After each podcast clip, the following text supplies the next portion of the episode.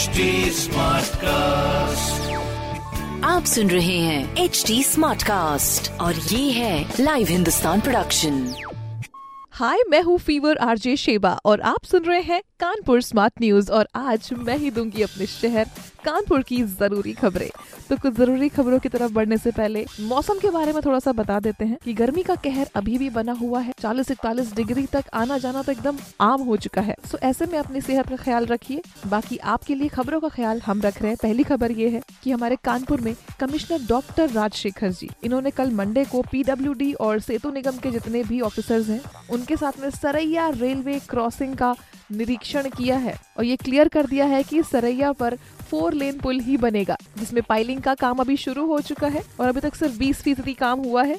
और इसी के साथ में Ganga barrage road four lane का जो प्रोजेक्ट है, वो भी अवेटेड है, जिसको जल्दी ही मंजूरी मिल जाएगी। मगर बड़ी बात तो ये है कि जाम से निजात दिलाने के लिए सरैया रेलवे क्रॉसिंग का बहुत ही अच्छा यूज़ होगा फोर लेन पुल बनेगा।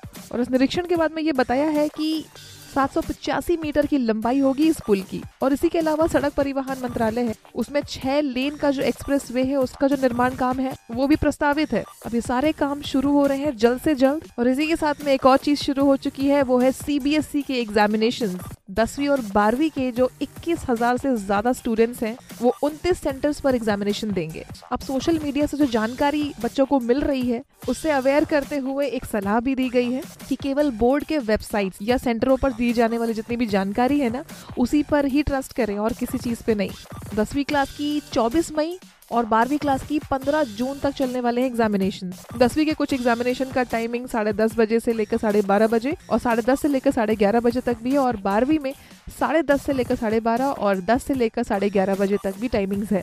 सेंटर्स पर 9 बजे से एंट्री मिलनी शुरू हो जाएगी और ये भी लिमिट तय करी गई कि एक क्लास में 18 बच्चे ही बैठ सकेंगे मैक्सिमम ये इसलिए किया जा रहा है क्योंकि कोविड का प्रोटोकॉल फॉलो किया जाएगा, उसी के साथ ही एग्जामिनेशन देना होगा. एडमिट कार्ड के साथ में एक अलग से आईडी प्रूफ लेकर आना पड़ेगा। ट्रांसपेरेंट सैनिटाइजर की बोतल और मास्क भी आएगा। ट्रांसपेरेंट पानी की बोतल भी ला सकते हैं और कोई सामान नहीं। जिन बच्चों को डायबिटीज़ है, वो फ्रूट्स ले जा सकते हैं साथ में। और अगली खबर आजकल के मौसम को देखते हुए ही ध्यान में रख के करी गई है कि पता है, इंसान तो इंसान, जानवर भी परेशान होते हैं कि हर चौराहे पर प्याऊ और जानवरों के लिए जो पानी है वो अभी अवेलेबल नहीं हो पा रहा था तो इसके लिए चिंता जताई गई है। अब चौराहों पर प्याव की व्यवस्था का प्रयास किया जाएगा। ये जो व्यापार मंडल के रिप्रेजेंटेटिव हैं, ये इन्होंने इस बात को आगे बढ़ाया है और ये हमारी महापौर जी के पास भी जाएगा।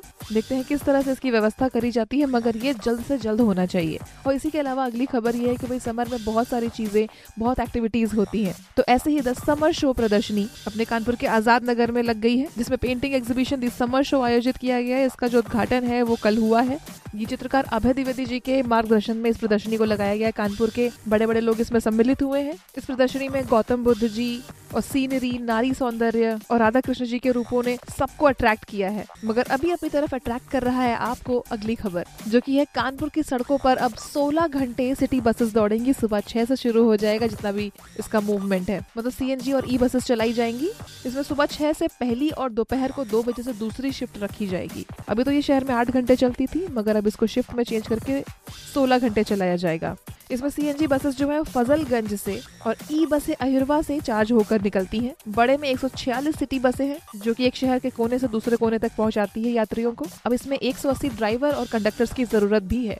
मगर ज़रूरत अभी आगे वक्त के लिए किस चीज़ की है, वो आपको बताते हैं अगले खबर में, क्योंकि स्मार्ट होने वाले हैं जितने भी राजकीय पॉलिटेक्निक्स हैं। स्मार्ट क्लासरूम, वर्चुअल क्लासरूम और लैंग्वेज लैब, इसके लिए 25 करोड़ रुपए का प्रस्ताव भेजा है। हमारे पूरे प्रदेश में कुल मिला के एक राजकीय पॉलिटेक्निक संस्थान है, जिसमें से 20 स्मार्ट क्लासरूम्स हैं और अड़सठ में लैंग्वेज लैब है और सैतालीस में वर्चुअल क्लासरूम्स हैं। अब और भी बनाए जाने की ज़रूरत है, जिसके लिए परमिशन मिलते ही इसका डेवलपमेंट का काम शुरू कर दिया जाएगा। तो इस तरह की खबरों के लिए पढ़ते रहिए हिंदुस्तान अखबार। कोई सवाल हो तो ज़रूर पूछिए फेसबुक इंस्टाग्राम और ट्विटर पर।